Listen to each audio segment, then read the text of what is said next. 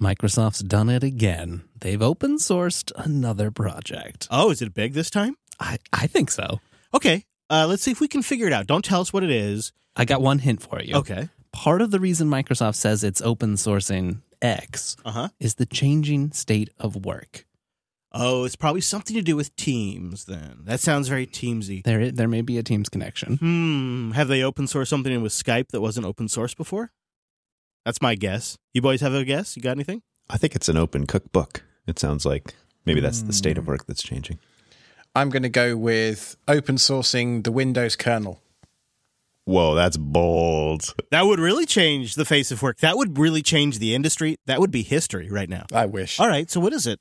Uh, had a 1500 3D emoji sound. Emojis.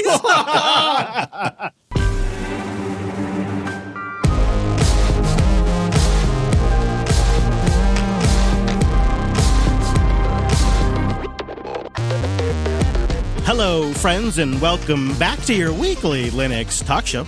My name is Chris. My name is Wes. My name is Brent. Uh, my name is Alex. Hello, you handsome devils. Coming up on the show this week. Well, we blew it. We knew it was going to happen. We warned you this was going to happen. This is your chance to say, told you so. Our little server, our humble garage box, has died again. Join us this week as we attempt to save our little zombie server, bring it back from the death. And this time we may be looking at data loss. So we'll lay out what we're going to do in the future and our plans going forward.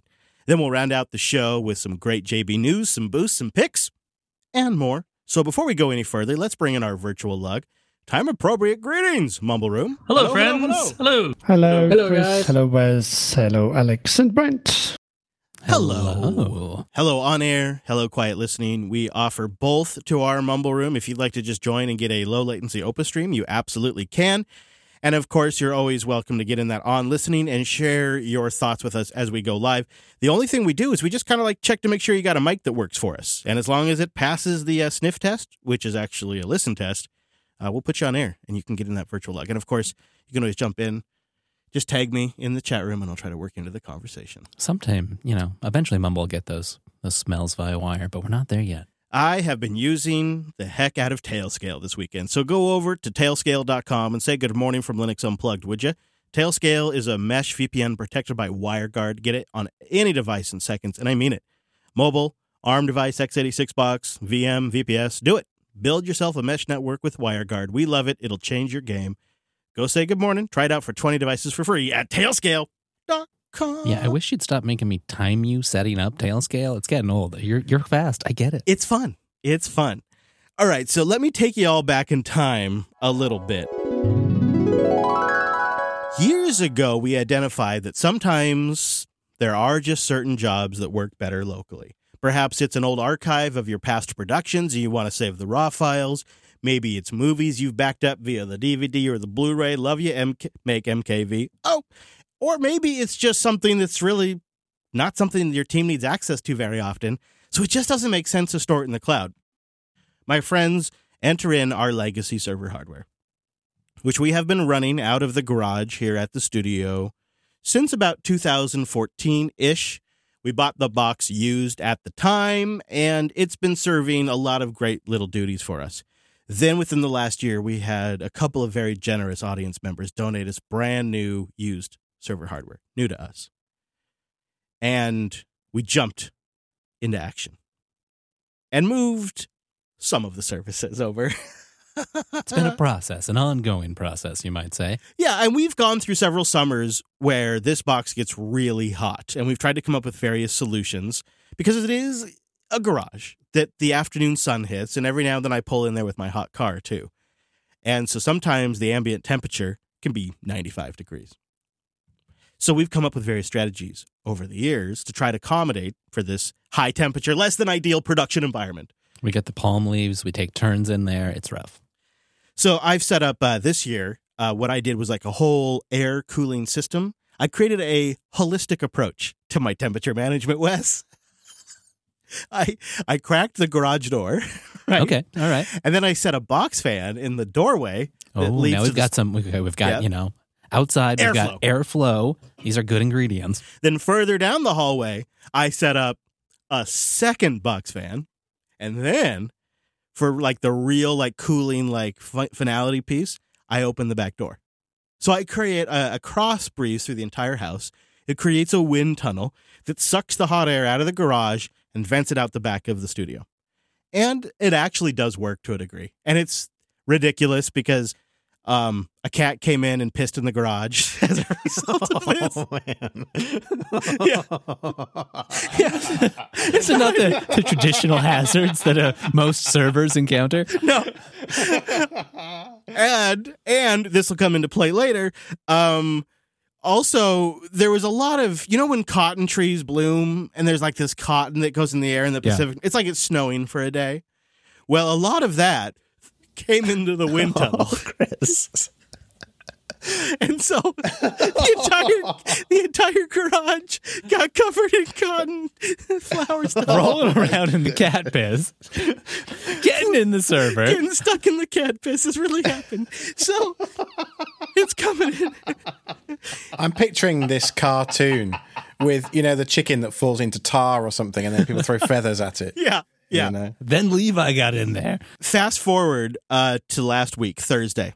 I realized it's getting hot again. And Not even that particularly hot, just No. kind of back Right. to hot. hot enough that the garage is getting warm. And so my protocol is around one, two o'clock, right about now, actually, as we record, I would shut the server down because the temperatures are just getting too high.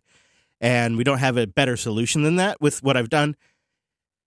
And I would shut it down and then we wouldn't use it for a bit. So I migrated a couple of uh, of more essential services off each individual server up onto Linode. And I kind of kind of spread things out. So like certain batch jobs are happening on one server, like the the Plex and the Jellyfin medias happen on one server. Like I've kind of spread the load out a little bit. So if one box dies, not everything goes. And then I would shut them down in in like uh, right about now. And then the next day in the morning, I get in about 7 a.m. and I turn them on and run them till about 1 p.m. You know, let them get caught up on their work and whatnot, do their backups. And so Thursday evening, it was a busy day, and I didn't make it out there till like four o'clock. And I get out there, and it's 92 degrees in the garage, and all the servers are going. So I go to each one, I shut them all down, and I go to our oldest server, the one that has like our historic projects on it, the ones that go back from the very beginning of time, and the one that has all of my media library, You know, which Chris's private selection. 70 80% I've hand ripped, right? Like pride has gone into creating these rips. Funny enough, almost like a weird like movie foreshadow. The day before, I'm not even kidding you, Hadea was like, "Should we just throw away all this physical media?" Cuz I've got like crates of it under the server of physical media. And she's like, "We don't watch DVDs or Blu-rays. Should I just like sell this or get rid of it? Like what do you want me to I'm like, I don't know. Let's hold on to it for a little bit longer. I like having the source copies. Let's hold on to it for a little bit longer. That was the previous day. The next day, I go out there. I go to do a halt, you know, like a sudo shutdown kind of a thing. And it tells me the binary cannot be executed. That's a good sign. Just always a, a great sign that your system's working normally. So then I, I have my laptop. So I fire up my laptop. I go to SSH in. SSH connection refused. I'm like, well, the box is up. I'm standing right here. So I do the control delete, you know, the six times, and it starts to reboot. And I get cannot unmount, and it's this ZFS path. Cannot unmount this ZFS path. Cannot unmount this ZFS. And it's all screen after screen ZFS error, ZFS error, ZFS error, ZFS error. And then cannot execute shutdown. So I shut it off, and it's too hot. And I'm like, I'm not going to stand out here in 90 plus degree weather and troubleshoot this thing. And I'm not going to run it in 90 plus degree weather. So I shut it down Thursday night. I got in my car and I left and I went home and I was like in a bad place. I was like, oh, just mostly because even if I could re rip all of that stuff and even if I could reset up the server, like how many days of work am I looking at, right? Just that, right? I was sitting with like, oh my God, this is going to be weeks of work, right? And I, so I get over it. I get home and I think, well, I'll go down there tomorrow, Friday, and boot it up, get like, get it going off a USB disk. Get the lay of the land at least. Yeah.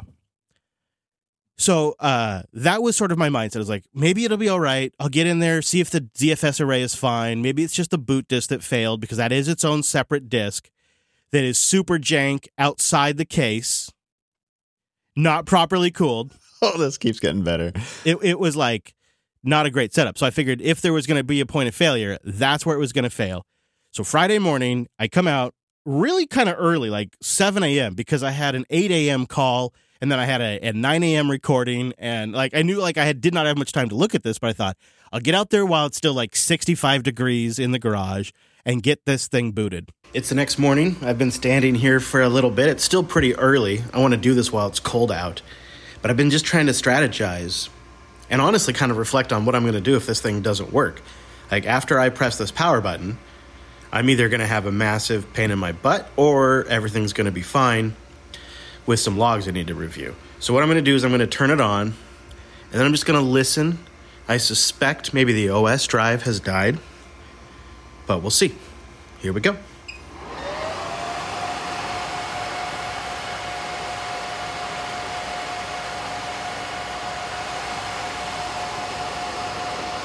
All right, everything's coming on. Monitor's powering up. Drives have lit up, no red lights yet.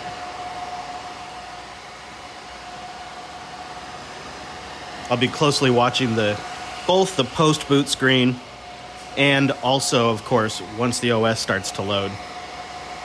Just kind of in that window right now where I just have to wait. The screen hasn't turned up. I just have to wait. Come on, screen. Show me a post. Show me a post. Ah, here we go. Okay, no BIOS errors or uh, IPMI module error or USB controller error. The disks are all pass through, so there's no. Con- I wouldn't expect any kind of controller error, but we'll see. Oh, there we go. Oh, that moment.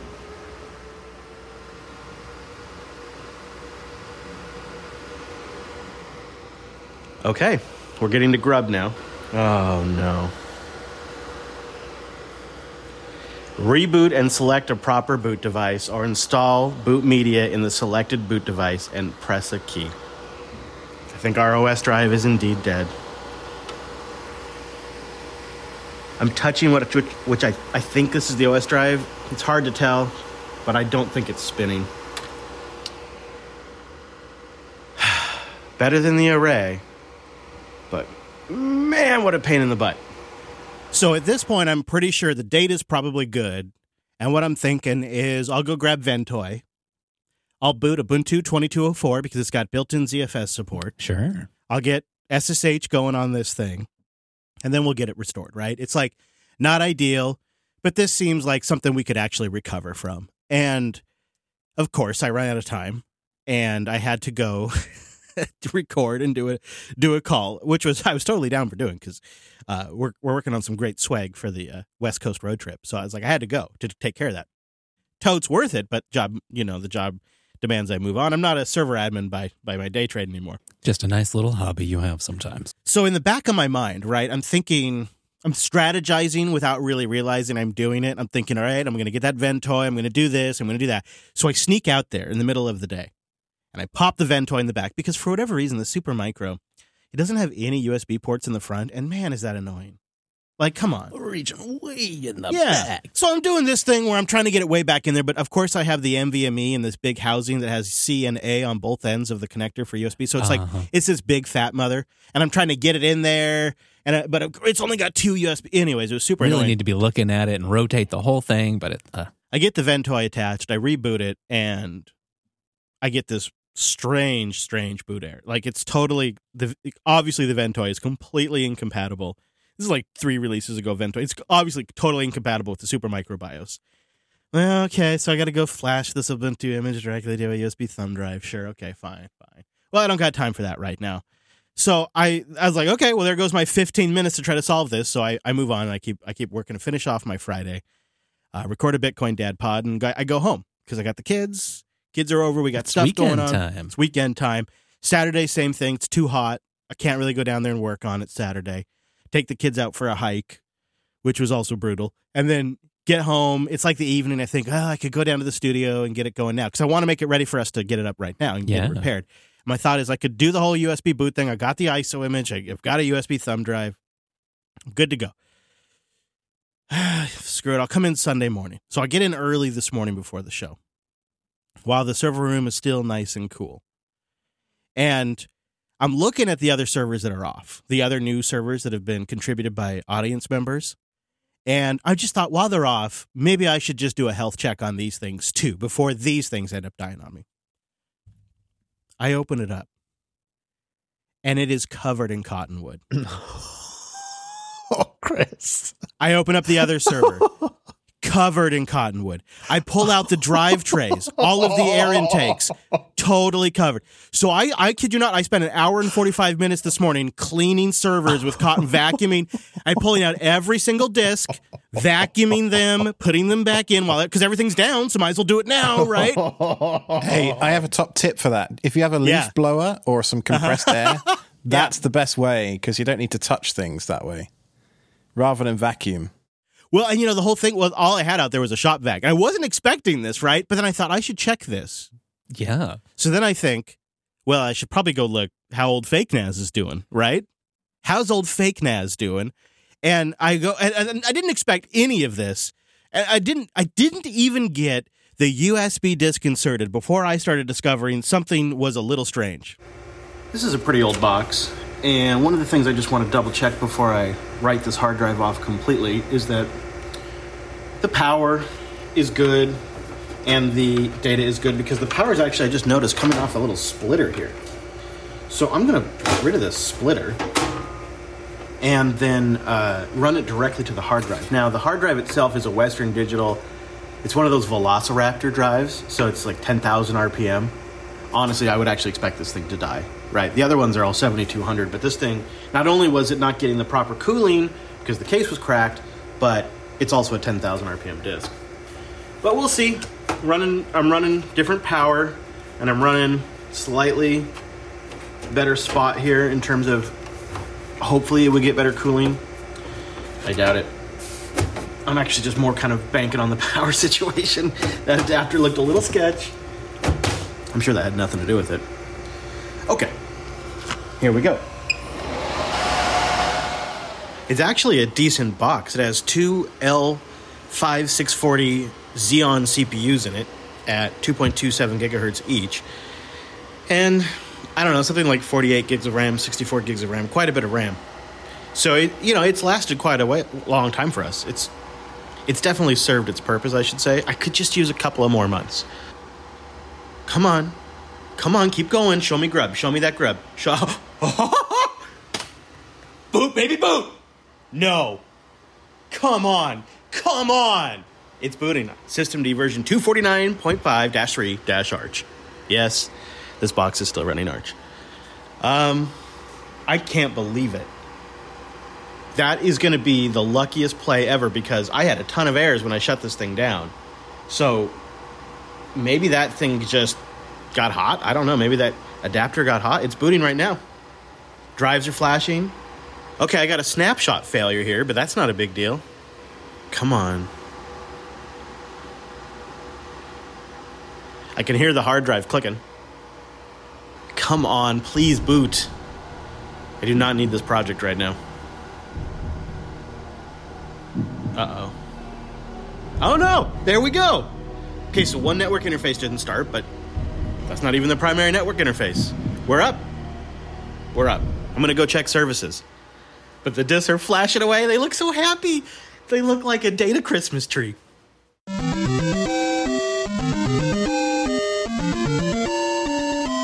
don't remember why we did it, but when we hooked up that uh, extra OS boot drive we added last minute, we hooked it up to a splitter, and I think that splitter was just done. It was dead. Now, obviously, clearly, this is like the third time we have pulled the server back from the absolute brink of death, and this time I really got a lesson learned. I I I, I never want this to happen again. So uh, we'll get to that here in a second. But uh, what I was thinking, Wes, is what we ought to do is log into that thing and let's get it up to date. We better get it up to date. While yeah. you know, while we can, while we're working on it, because I don't think it's been since we've done it on the show. And you know, these arch boxes they tend to break when you uh, go months without updating them. So why don't we do it now live on the show? If you wouldn't mind SSHing into there, uh, I checked earlier. I believe we have about a gigabyte worth of packages to download with a net upgrade size of 152 megabytes. It's essentially every system package, every app, every package on there.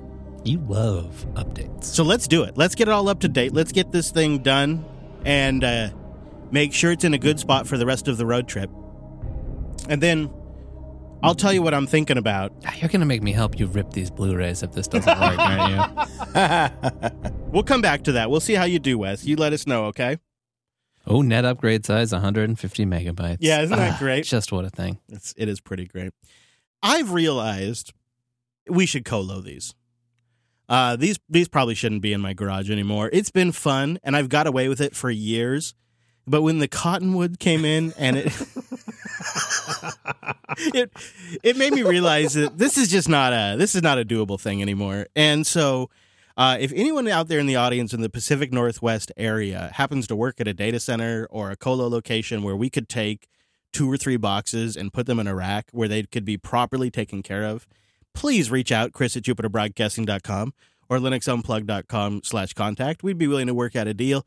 I need to get him out of this garage. It's just time, you know. Like I thought we'd get air conditioning, but we didn't, and I figured we'd f- that shutting them down would be enough, but it clearly wasn't because there was just some time when just things happened. And when I went out there and I touched that box that that Thursday night, that evening, it was so hot I could barely keep my hands on it. That's uh, you know, it's like how can this system last, right? It just it possibly could make it a little bit longer, but eventually this box is going to die and those boxes that have been given to us by the audience are going to die. And it's not like they're, you know, especially that box. It's not in, in the show path. We don't need it to to do our recording. So Yeah. We just got to get it we got to get it hosted and co-load. It was it's been a fun experiment, but if anybody out there has any uh any ideas or can hook us up, let us know. Cuz I think what are you laughing about? You think I just funny? like the idea of you know you sort of taking care of these things, trundling out to the out to the garage, you know, checking on them, Yeah, touch, touching them, logging in the old fashioned way with the little the Yep. ancient LED LCD my monitor, first LCD screen I bought ever 100 years ago. four three ratio, right? Yep. Of course. I think it's a 14 inch screen, which it's a KDS, which I don't even think that brand is around anymore. I think they died long, long time ago. Hey, and just think now you get credentials to go into a data center that could potentially lock you out if there's a a BGP error. How, how much fun would that be? I know. This is where I'm not really a big fan of this idea is the the whole idea with these is it's like large data stuff that you'd really only want to transfer over a gigabit LAN anyways, like source files or media files or things that we want to do like we want to take 15 MP3 files, convert them or FLAC files, convert them to MP3 and upload them to our radio stream. Like you don't want to do that necessarily on a cloud box, but Maybe we just got to accept we don't have servers in the summer. It's just a wintertime thing that we do. Yeah, maybe. You know, one thing that's been really handy is I've broken the tasks up a little bit. So Jupes has its own network. So I like my immediate media files and whatnot, and my Home Assistant I'll run on a local network on a Raspberry Pi. And then here I have a Home Assistant Blue that runs the Home Assistant Hmm. automations for the studio. Right. And then we have one of the Dell systems that we've set up that's running a lot of the automated tasks that's good to go, and another system that's running a lot of the data storage, and that's been fine. And those don't even need to be on 24 7, so I can just leave them off for days at a time. But Fake Naz was like, I needed to turn it on like once a day. And you know, it's not always great to turn a server on and off all the time either. You know, they tend to just like to stay on at a good, even temperature. I feel bad. It's like they're my garden, you know, and I'm not being Growing very good. some some weird fruit. Yeah, I got weeds in my garden. I'm not watering them properly. You know, that's what's Uh, going Chris, on. you were going to touch on lessons learned. I, I, I feel like we can make quite a list out of that story. Do you think that's a nice idea? yeah, my lesson is Colo. That's my lesson. that's that's Colo, the you overall idiot. lesson. But I feel like try not to get cottonwood in your Yeah. servers. Right. That's a good lesson, right? Rule number Yeah. one. Maybe the wind tunnel wasn't the best idea. Get some filters for your wind tunnel. Mm. Yeah, and then um, pull the trigger on setting up that whole temperature sensor thing with the smart plugs that you were going to do last year. like a year ago. Yeah, um, it would also be good. Like maybe we shouldn't have put everything into production until we had the cooling and the rack solution done because I thought we would get that. That's done. that's my fault. I'm going to take that one. Alex, do you have any uh, advice? Nothing that hasn't already been said. Uh, I mean, it's it's all it's all obvious, isn't it? Back up your configs, kids. This is uh, this is Uncle Chris telling you right now. I just had a brush with death. And my first thought was, I don't know if I backed up the configs.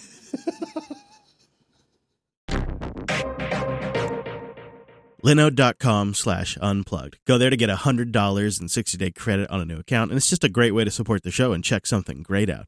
Linode is fast, reliable cloud hosting with the best support in the business. Underscore that. Real humans all the time. Take out your highlighter, even though sometimes it makes the ink blur a little bit. Highlight this. The best support in the business. Man, does that matter when it really matters. You know, thinking about it, I've been getting notes from audience members who were maybe on a different cloud provider who's been changing things recently and they're just not very happy anymore and they're looking to migrate. I've also heard from some of you out there who have looked for like the ultimate budget provider because you just got a cheap machine you're throwing together and the next thing you know, it's been running for three months. It's kind of important to you and uh, now you want it somewhere better. Well, that credit works for you too. Go to linode.com slash unplugged and just try it out for a bit. It could also be a great way to try out something like a multi-cloud strategy. This summer, our garage slash server room, in air quotes to the extreme, it's getting up to like 90 degrees, 92 degrees, 93 degrees some days, uh, especially if I park the hot car in there. And the reality is, it's been a peace of mind knowing on the, during the summer I just moved some of this stuff over to Linode, and I don't I don't really need it here in the garage. Sure, I'd like to have access on my land, but the reality is, Linode's infrastructure is so fast that it's typically faster than my own gear, anyways. Like even locally, it's crazy because they are their own ISP, and they have 11 data centers around the world. So for this kind of stuff, I'll just pick the one on the on the west coast, right? You pick the one closest to you. And then they have NVMe disks in there. They have AMD EPYC processors for the dedicated GPU machines. In fact, if you want physical hardware too, they can work with you on that. Linode's constantly adding new features like database as a service, so that way if you just want Linode to run your Postgres or MySQL or your Mongo, they'll do it for you. They'll bring their expertise that they've collected for the last 19 years and they'll bring it to something like a hosted database service. Nobody else has this combination of features, and this is the place you go to support the show too. It's a win win. So go check it out. I think you're really going to like it. If you've been considering it, maybe migrating from one of those other providers, maybe you're just done with the hyperscalers crap, go try out Linode. You know what's up. Linode.com slash unplugged. One more time, just go to linode.com slash unplugged. We have some small website up, updates on the new website. Uh, we have something like, I think it's something like 60 people now in our Matrix chat room that are keeping updated on the new website, which is pretty amazing. And I was able to recently convince Alex to jump into the project. And uh, I think that was a good thing. Alex, Hello. what have you been up to this week? What haven't I been up to? Uh, we've been doing a lot of infrastructure work, a lot of basic plumbing and stuff like that that actually just needs the JB crew, I suppose, to, to do it really, because you know we you know there there are servers at the end of the day. We're using GitHub Actions to fully automate the deployment of the building of the Hugo site, and then deploying that to a Linode node. I never know what to call them. I always used to call them droplets back in the day, but you know, Linode nodes. We changed the URL of the website. And you did some fancy DNS stuff, didn't you? Ah, yes. This this was a long time ago, actually. Uh, the orange one, and I wrote some pretty ninja level, which probably means hacky as f, Ansible code, which automatically scans the Docker Compose file for the relevant Traefik labels, and then automatically updates the Cloudflare DNS records using Ansible under the hood. So you could, for example, spin up a new container, have the correct Traefik label against that container, and not need to open Cloudflare and type it all in and all that kind of stuff. Now, you could argue you could do that using Terraform, but the advantage of doing it this way with Ansible is it's just one command, it's all in one place, and it's all automated. That's awesome. And we do have a new URL that we want everybody to uh, use. And also, please, we need some people to test the new website. So, Alex, what did you make the new URL? We thought long and hard, deep into the night, about how to name this thing. New.jupiterbroadcasting.com. So that's where the new website is being sort of tested for now. Um, if you just go to Ju- jupiterbroadcasting.com, it's currently the old WordPress website that's still functional and still up to date and everything. But the new uh, website that we're building is at new.jupiterbroadcasting.com. And uh, if you want to get more involved, please join our Matrix room and also check out our GitHub. Don't forget, also coming up in this week's office hours, we're going to do a deep dive into a lot more of the configuration and the plans for, you know, continuous integration and feature branches and all that kind of stuff. I'm looking forward to that. A lot of good stuff. Yeah, so if you're coming in and you're going, new website, what are you guys talking about? Yeah, we've been covering this in officehours.hair. This is a new community project that's just absolutely incredible. And it's coming along. Brent says small updates, huge updates. Huge. It's a whole brand new website, statically generated on demand when we publish a new episode, and it's coming together.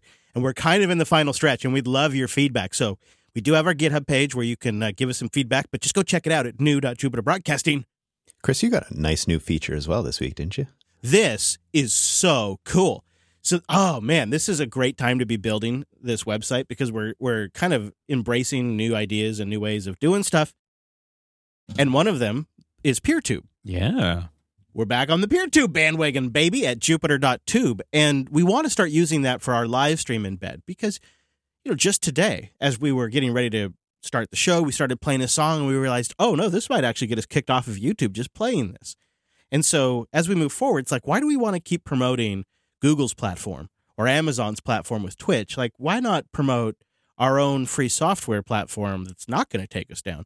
And so then the next question was, well, shouldn't we be using that as our embed? But how are we going to do that? Are we going to like do a new embed for PeerTube every single time we want to do a live stream? How's that going to work? And we've been kicking that around. And this is a great example of our community came in with a solution that is so slick, so elegant, and they're using a lot of like native technologies that we're just now implementing, like PeerTube, and they're looking at the PeerTube API and they're saying, how can we use this to properly embed a live stream on the new website? And the guys dug through it and they found a way where when we go live on PeerTube, it can automatically update the website. And I don't know if it's changing the embed at the website or if the embed is just somehow auto updating, but it is so I don't do anything but go live and the website automatically gets the new embedded live stream from PeerTube. Just how it should be. It's so Magic. cool. It's so cool. Like we're building and we're we're building a, a page that talks about how to do boosts so that way we have all that explained in, in one place. And in the future, I imagine you'll actually be able to boost from there. We've got a page for the memberships.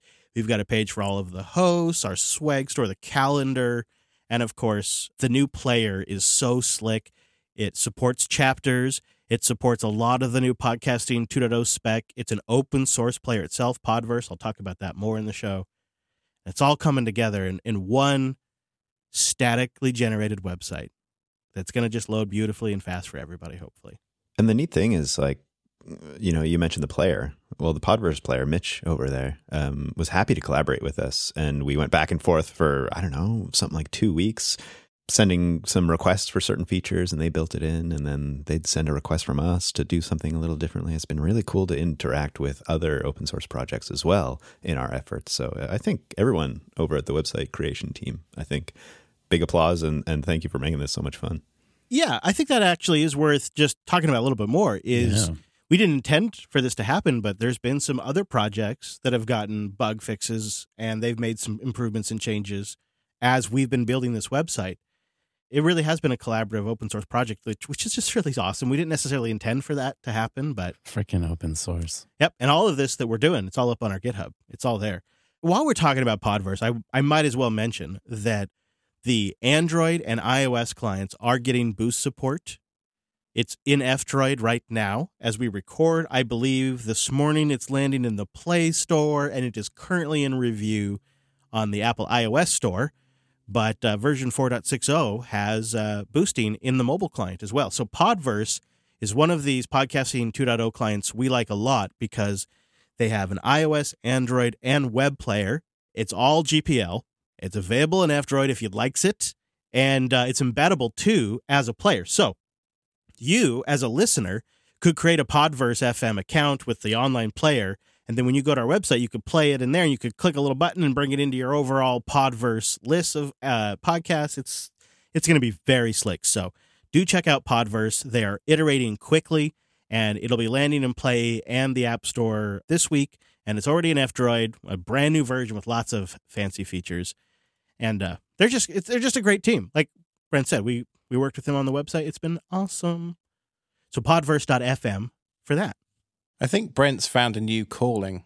I don't know if he realizes it quite yet, but a new calling as being a scrum master or some kind of a project manager because he wakes up and I know the first thing he does is he looks at his phone and checks just how many pull requests have been opened that night, and how many issues. But the other thing I think that we need to just underscore is how Brent's really driven this community engagement. I know that you're my friend and everything, but I think you've done a great job with it. Well done. Well, thank you. It really has. Round of applause.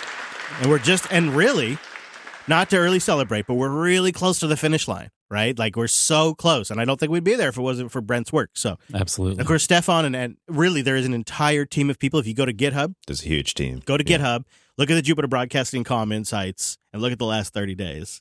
It's going to blow your mind. It's, it's so awesome, isn't it? It's incredible. It's really amazing. Yeah, I think uh, it it outpaced what we were expecting, and I think that's really exciting. I, you know, in like 14, 15 years, I think it's the most successful community project JB's ever done. So, and a big part of that is thanks to Brent. Big part of that's thanks to Stefan, and really just the incredible community we've built and the philosophy of value for value because it's not always just sats and dollars, it's time and talent as well. Absolutely.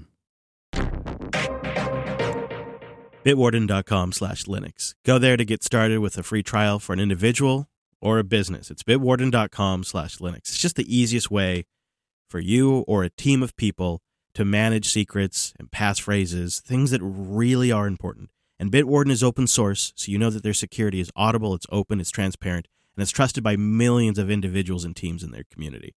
It's what we use to manage our passwords, our two factor codes, and other sensitive recovery keys for the applications that require that.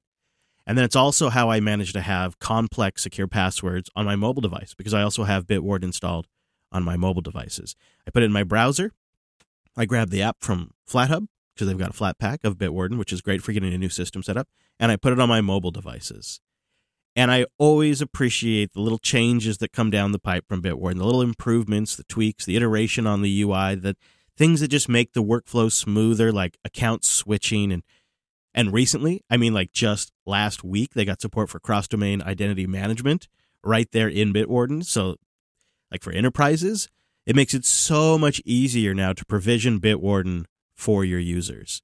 They also recently added a username generator so that way you can have a unique username and a unique password for every website and service that you sign up for. But not just username and password, they also have an option to create an email alias for each service or website that you sign up for. You know, it just routes it through SimpleLogin or Firefox relay, and then the service doesn't doesn't know really anything about you. And if they get a breach, which a service I use just had a breach last week, then it doesn't share your identifying information, something that you might use on another site or service, right? It's just that site and service's information, so it's limited in its damage it's going to do. Just small things like that, using a password manager, using a unique password, using a unique username, and even a unique email address for every website and service you use is going to greatly enhance your online privacy and security. It might just be the number one thing you can do. And Bitwarden is the tool that makes this actually doable and manageable. So go try it out for yourself or your business. Go try it for free at bitwarden.com slash Linux. It's also a great way to support the show. And maybe you already know all this, but maybe somebody you know, maybe a teammate at work needs to hear this, maybe a friendish. I mean, if they're a friend, you've already had them switch to Bitwarden. But I'm not going to make judgments. Maybe a family member you don't talk to very often. We'll frame it that way. Maybe they need to know about Bitwarden. Send them over to bitwarden.com slash Linux. One more time to support the show, it's bitwarden.com slash Linux.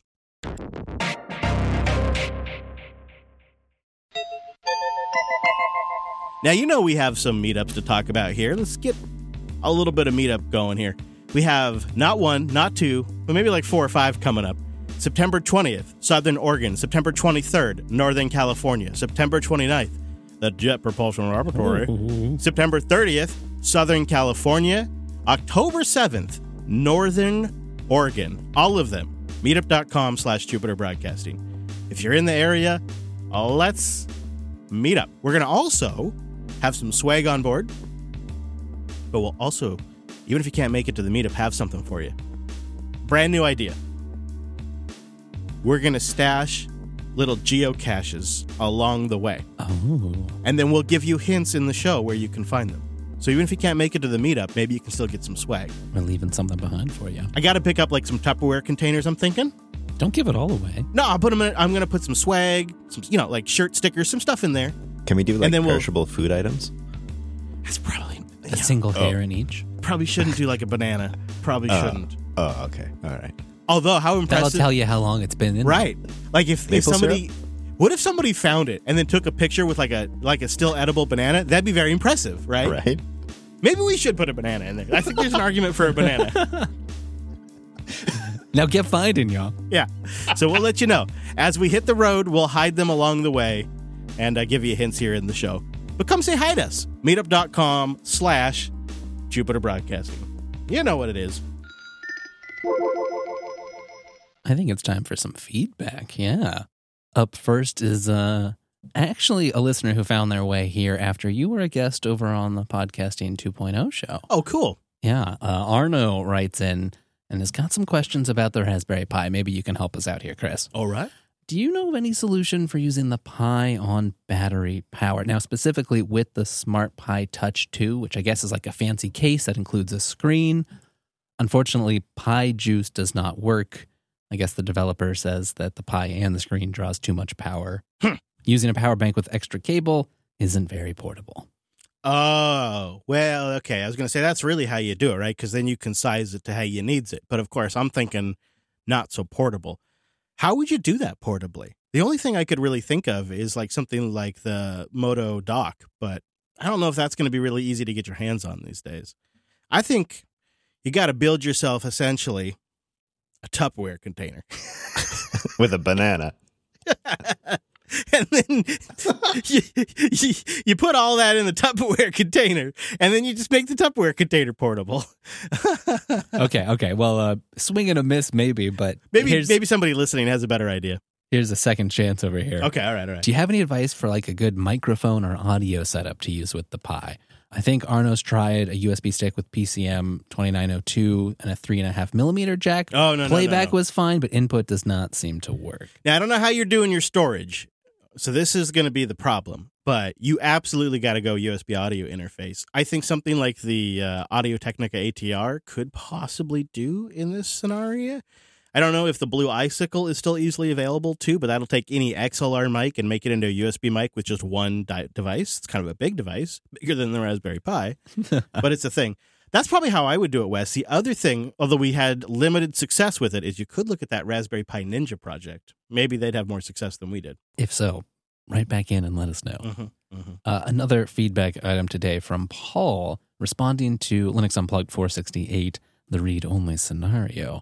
Before listening, if you had asked me what distros I'd recommend to a new or long term Linux user, I would not have even thought about suggesting Endless. But after LUP 468, I think I have to say it's an awesome and no nonsense distro. Years ago, I heard about Endless and the Endless computer, and I thought it'd be a great idea for my children, you know, encourage them to start learn coding, that kind of thing. Anyway, long story short, the laptop was not really used much by my children, but since my Mac was aging, already no longer receiving updates, I started using the Endless computer. While my use case is really just web browsing, email, word processing, and the occasional spreadsheet, it performs perfectly, especially as this is a pretty low cost machine. In the time we've had this laptop, I've never had any issue with updates or day to day use, and we've never had to open the command line to fix or rectify anything. Now, this could be attributed to our basic use case the well thought out operating system, or a combination of both. I propose we do have a bit of an endless blind spot. I think that is true. I think we don't think about endless very much because I think they haven't targeted our user base very much. Yeah. But then as we start talking about these immutable systems that we want to just work out of the box for workstations, I start thinking maybe we should have been looking at endless more. So that's great feedback. Uh, thank you for that. I I will uh, put that into like my you know the back of my mind. I feel like we've we've done the immutable thing quite a bit. Do we need to do another one? But Endless is kind of its own thing. When was the last time we really gave it a go? We've never. I don't think we've ever looked at endless. Infinity, got it. really? You know, the endless computer kind of piques my interest from what we've been talking about lately with these low end computers as well. So it's almost like a two episode hit here. I was going to say we could send Brent off for a field report. I, I'm not sure I follow the logic. It's not like we wouldn't cover Arch if we just covered Ubuntu, though, is it? So not covering it because we already just covered Nix, like they're, they're different things. Yeah, you're right. No, you're right. You're right. I feel like too where where it fits is I think it could be a solid competitor to Pop or Elementary or Mint. I think if you're one of those users, endless One of those users. What are you saying? one of those Pop users. Wait, don't don't we sometimes? I just like a lot of punctuation in my Linux distribution. okay, I think- man. I think Don't judge sometimes. me. Wait a minute, that's us sometimes. Wait, uh, yeah, all right, all right, all right. You guys are probably right. I imagine. I mean, we should probably look at it. I don't know. Okay. You know, I don't mind trying it. I think I've had Fedora on this laptop for a little bit. It's been a mixed bag that maybe we'll talk about. I don't mind jumping on and let's giving that a shot. Mm. He says so casually over there. These little nuggets. I would like a long. T- I would like a long term review, and then all right, maybe we should do this next week. Now, the more we talk about it, the more I'm kind of wanting to do it. All right. Okay. We'll uh, we'll uh, we'll put it up to for discussion in the committee after the show.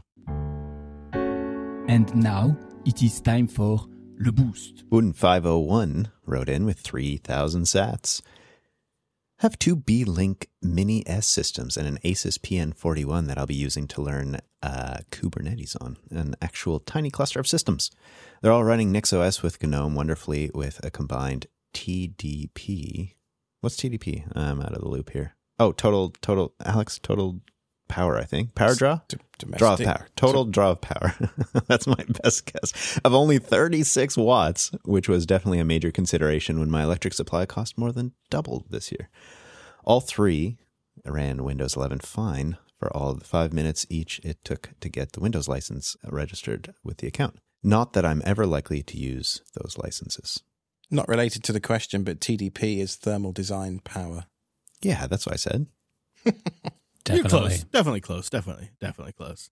Yeah. Wooden 501 also sent in an off air boost. Now, Chris, what's an off air boost? So one of the things we've decided to do is I think we're I think I can't remember honestly because we're kind of flying by the seat of our pants here.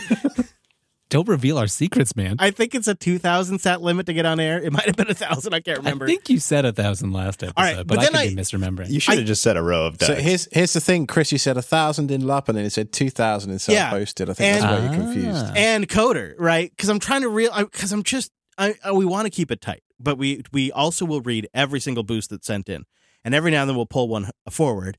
And so Wooden had a thousand boost here, and I thought, you know, we should read this one because he says that e-ink display tablet you got could be a good boost board, and I agree.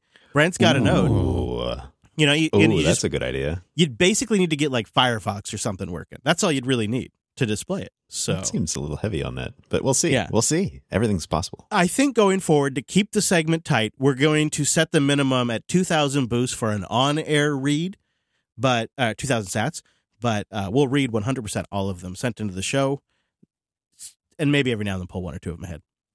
Rasta Calavera, aka Rusta Castaversa, Give wrote, that man a banana. wrote in with a row of ducks. Thank you kindly. Apparently, Chris really butchered his name last week, so apologies there. Yeah, yeah. Apologies. I like Rusticastaversa. I think that's a great name.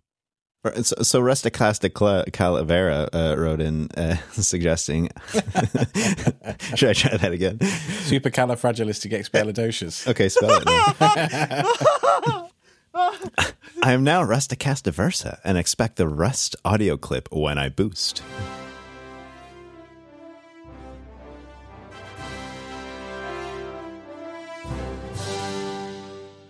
They write, Brent, you should start a Calibre web instance and send cool things to that e ink display.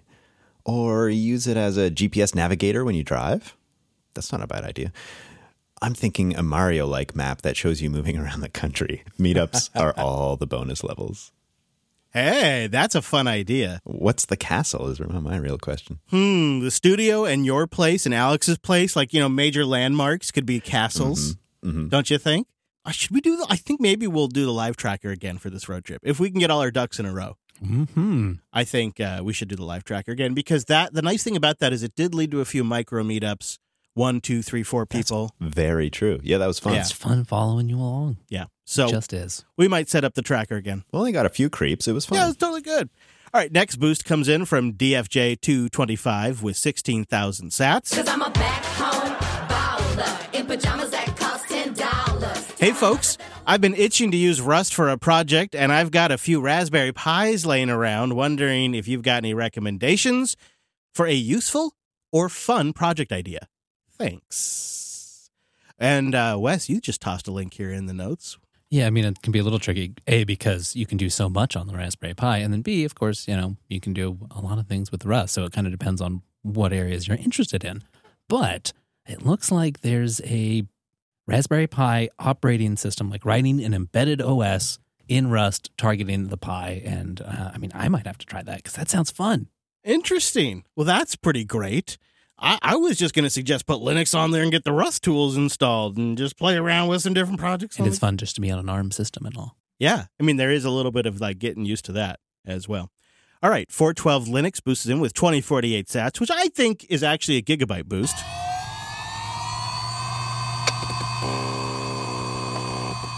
Is this live audio from the server room? oh, the Cottonwoods back. oh no. It's almost that old. It is almost that old.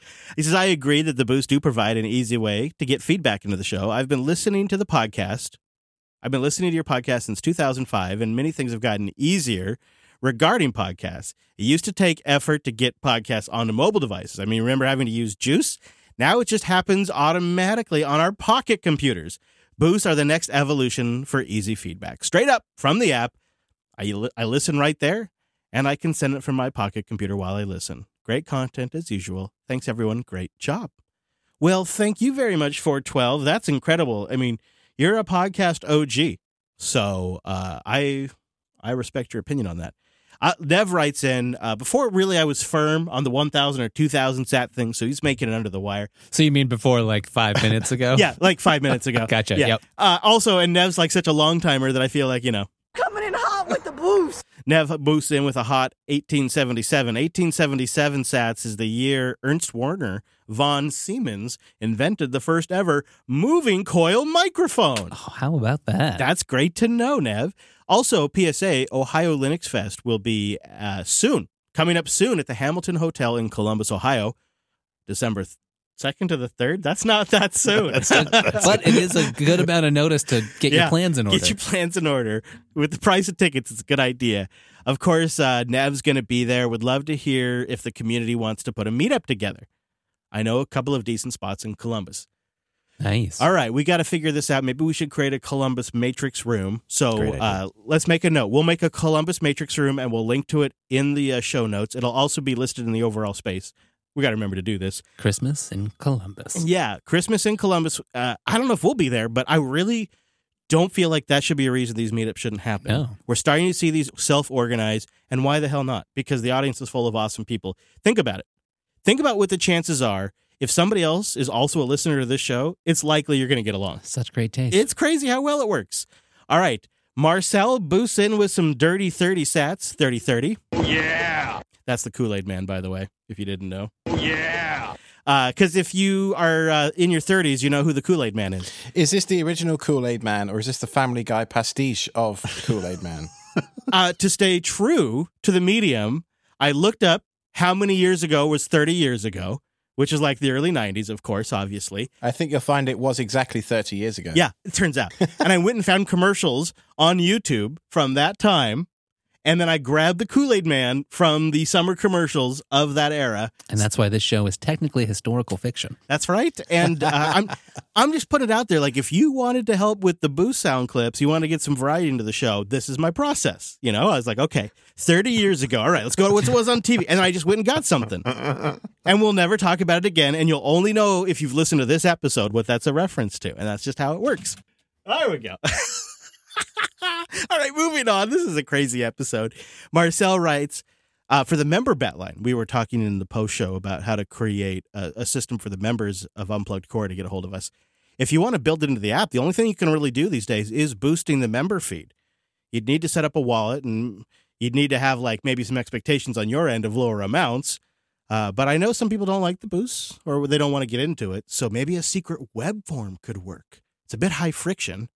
Maybe a secret matrix channel. Yeah, we're thinking about a bat line for the members. Matrix Channel came in a couple of times as a suggestion. I wonder, I wonder how feasible that is. Would it stay secret? Would it? Huh. I don't know. But we're going to figure something out. Yeah, there's a lot of good options. Uh, let us know if you have any thoughts. Next up in the boost department, from the PMO fam, will a row of ducks. This old duck still got it.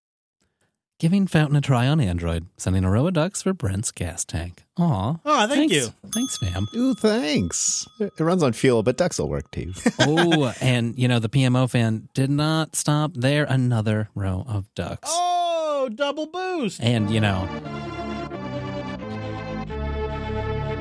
I guess tossing in the talent of agreement here, the package manager debate is annoying as hell. Oi to all the vase. Can I just say, this week alone, there was at least two different threads on r/linux about package managers. Again, can we just like here, here's here's a wild proposal? Could we just get some sort of group consensus to stop talking about it and just let the market decide? And whichever end users end up using, we just go with, and we stop debating it uh, endlessly. Yeah, but what if it snaps? yeah, that's true. What if it is Snaps? Chris, That- which one that is would be- that's a good point, Wes. I can't, I can't argue with that. Space Ninja wrote in as well with 15,703 sats. oh, Cause I'm a back home baller. If I want something, I just holler. I've been running Mint on an HP ProBook from 2011 that has a dual core i5 and 8 gigs of RAM since about Mint 18. I love it as a mobile, just hop in and write some code device. It's been really stable and I just upgrade only every couple of years. Oh, that sounds dangerous. But apparently works fine. I don't know. If it works, how nice would that be? Sounds hassle free to me. You know? They continue. Uh, my custom main rig has had just about every distro on it, but I recently circled back to Mint because I'm done fiddling because of lack of time. So it's VM only for testing and Mint 7365 every day of the year. I've only loved watching this little distro since about version 15. Hey, that's way better than going back to the Mac or Windows. Am I right? Mm-hmm. Yeah, if it works for you. And in fact, I really appreciate that. It does give us good perspective. That's a really good use case to keep in mind. Well, and I feel like maybe Mint hasn't really changed that much much since back then. I, I I used to use it. I think it was around 17. 17 is when I first got in, right up to 19, and uh, the way that it doesn't like totally change the paradigm is also, I think, maybe an advantage. Yeah, it's a feature. Sure, for certain workloads, yeah. Mvon also wrote in with 2,000 sats.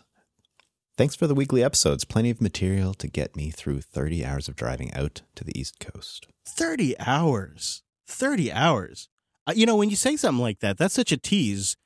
MV, you got to you got to boost it and tell us like where are you driving? Give us more. because the commuter is the original podcaster's friend, and there's less and less. And now we're hearing about new ways people are finding to listen to podcasts. I'm always curious, like if you were a commuter and you transitioned to like listening to the show during a different routine, what was it and how did it go? And uh, are you able to stay current? I guess I'll find out. Boost in and let us know. But also, uh, uh, MV, uh, what, what are you doing? What are you driving? 30 hours of driving? Is that per day? Are you driving more than there are hours in the day? Are you a time traveler? You got to give us more details, man. Is that there and back or just one way? Well, it's clearly just got to be. It's one way, right? I mean, it's got to be. There's no details. I assume. I assume. Robin Webb 74 also wrote in with 3,000 sats. Coming in hot with the boost. Hello from Slovenia. How how many listeners do we have from my country? I like your shows. Thank you. I'll be first to say Slovenia isn't like the top of our list. But a lovely place. I'd love to visit. Mm-hmm. You know, an interesting factoid about Slovenia is that they have a reciprocal arrangement with Slovakia that they actually return each other's post with the wrong address on it because they get confused so often. Oh, that's amazing. Well, I did look up the numbers before the show. We have just over 10,000 listeners as of this morning in that area, that is impressive. Which is just beating out the Republic of Lithuania, where we have 9.2 thousand listeners. Uh, and just above Slovenia is Croatia with 10.6 thousand listeners. Well, we love all of you, and it's not a contest. Nope. Don't worry, but it might kind of be a contest. yeah, it might be. It might be. But that's the. Isn't that neat, though? That's amazing. Yeah, and of course, uh, in that same region is Turkey and Saudi Arabia, kind of in those same numbers, a little bit more, about twelve thousand in Turkey. I was blown away when I saw that. Absolutely blown away. And a little a little humble reminder that this is your world's largest Linux podcast, and uh, the numbers show it. And those are to the hundreds. I mean, like right down. I'm telling you, Republic of Lithuania. I can tell you nine thousand two hundred and seventeen. Right, like it's beautiful. This old duck still got it. Lower third writes in, longtime listener, first time booster. It's a real Mario and Luigi situation when it comes to Linux hardware on the cheap, but it's good to know that Mate, Mint, and Xfce have us covered. Great show. Or is it more of a Wario and Waluigi type situation? I don't know. Wes. Uh, I love it when we get a longtime listener, first time booster. Uh, that's growing the Lightning Network. And the Lightning Network is a peer to peer free software network. And we are seeing more and more free software projects come on. And that means imagine the day when your favorite free software project, maybe it's VLC, maybe it's Nano, if you're a gentleman, you know, your fr- your favorite free software project comes online to the Lightning Network and you've got a wallet full of satoshis because you've been listening to our podcast. That's how you start to monetize free software. Is we're building a network right now. It's going to make a difference. And so when we get Chiron, aka Lower Third, coming on for the first time after listening, we're building to that network. And there are now over 7,000, almost 8,000 podcasts on the Lightning Network. So that is pretty gosh darn exciting. Mr. Quackers comes.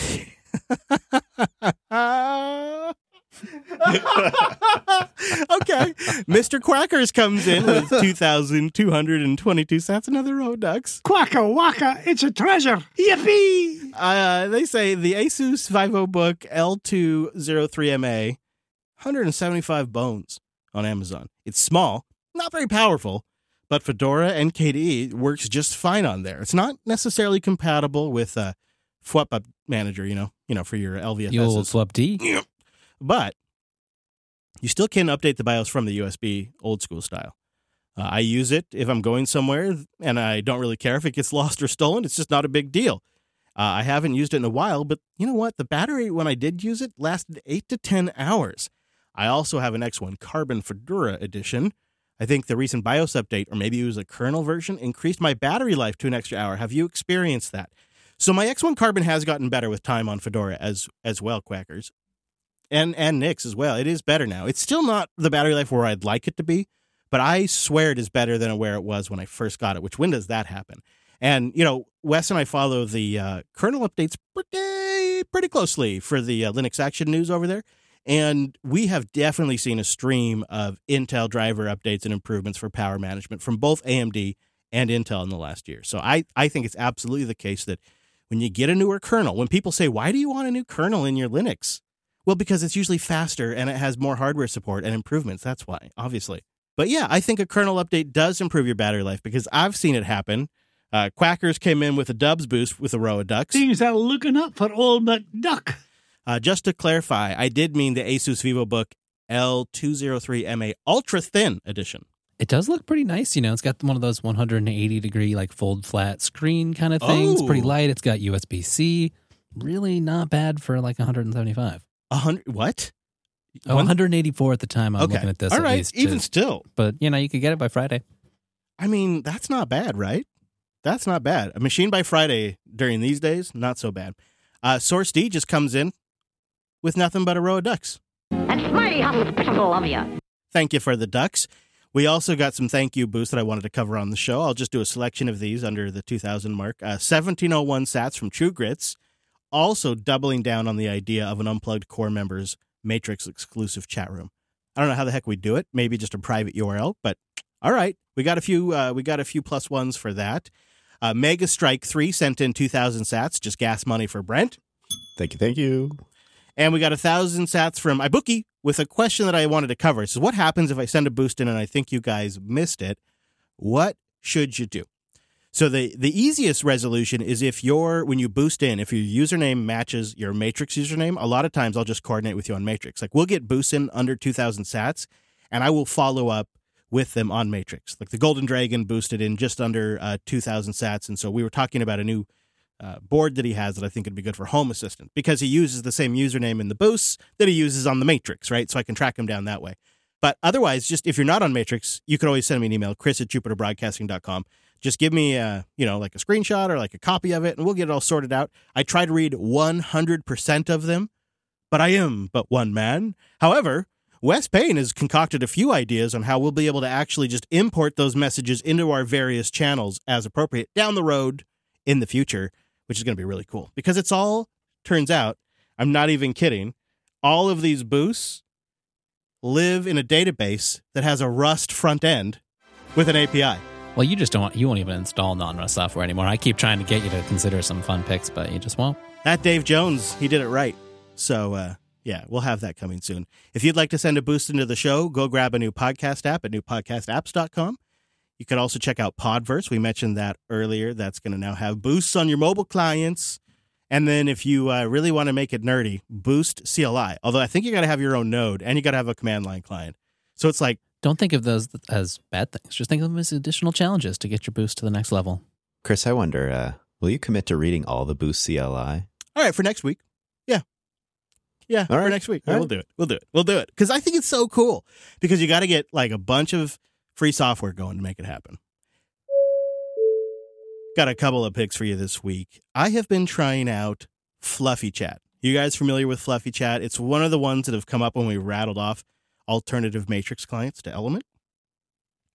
And I thought, let's give it a go. They've got a desktop version, they've got a mobile version. It's even an F Droid. It's in the uh, App Store for Apple, it's in the Play Store for Googs. You can run it in your browser. It's also available as a Flatpak and a Snap. All right, so all of the bases are covered. And it looks like a Telegram UI on top of Matrix or, or maybe a more traditional chat client.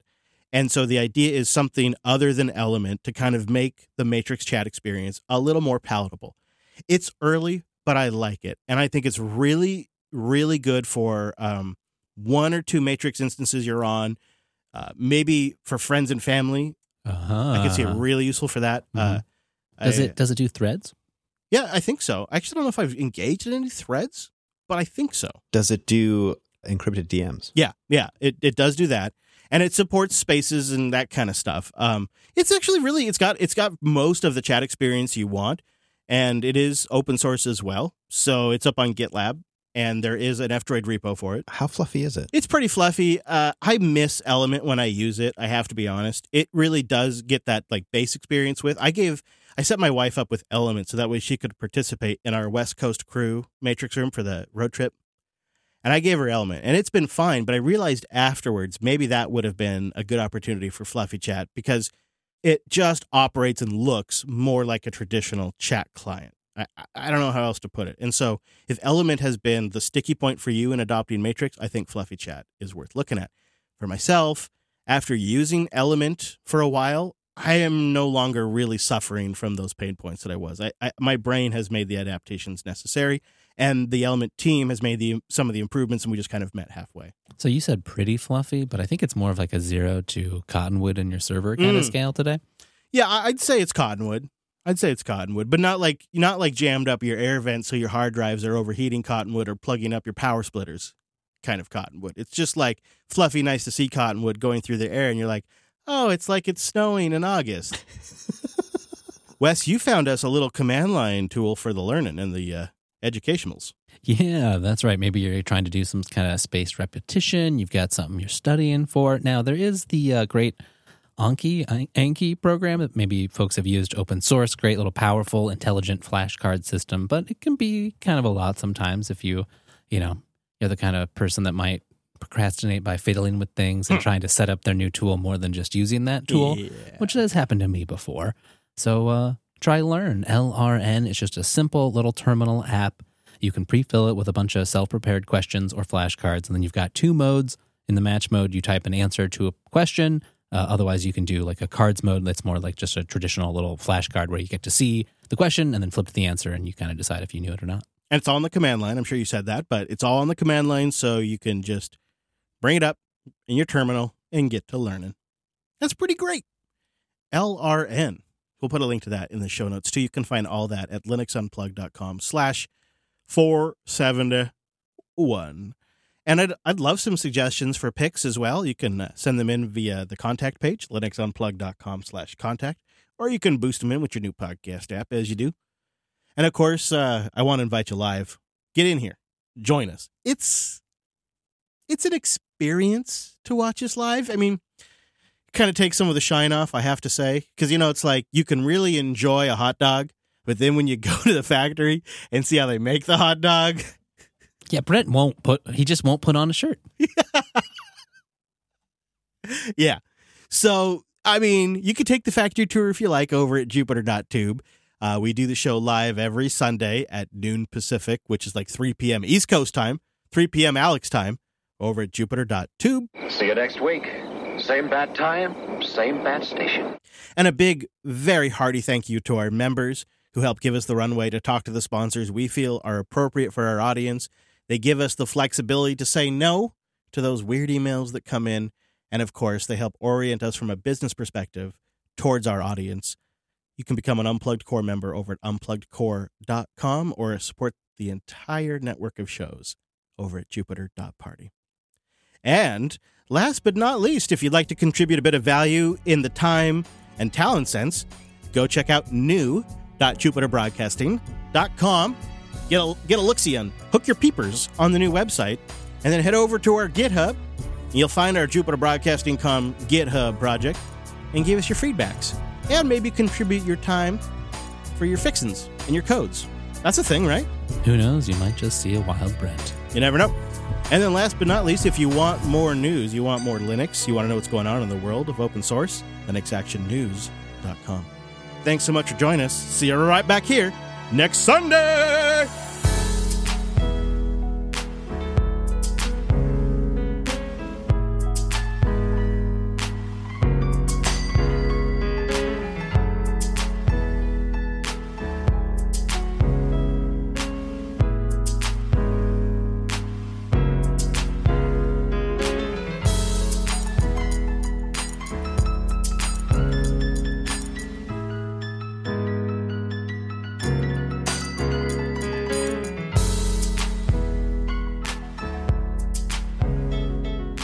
Breaking breaking news here. I bet, but I've just been informed by uh, Kenji over in the chat room that turns out me accidentally mentioning Anki, the little you know flashcard app.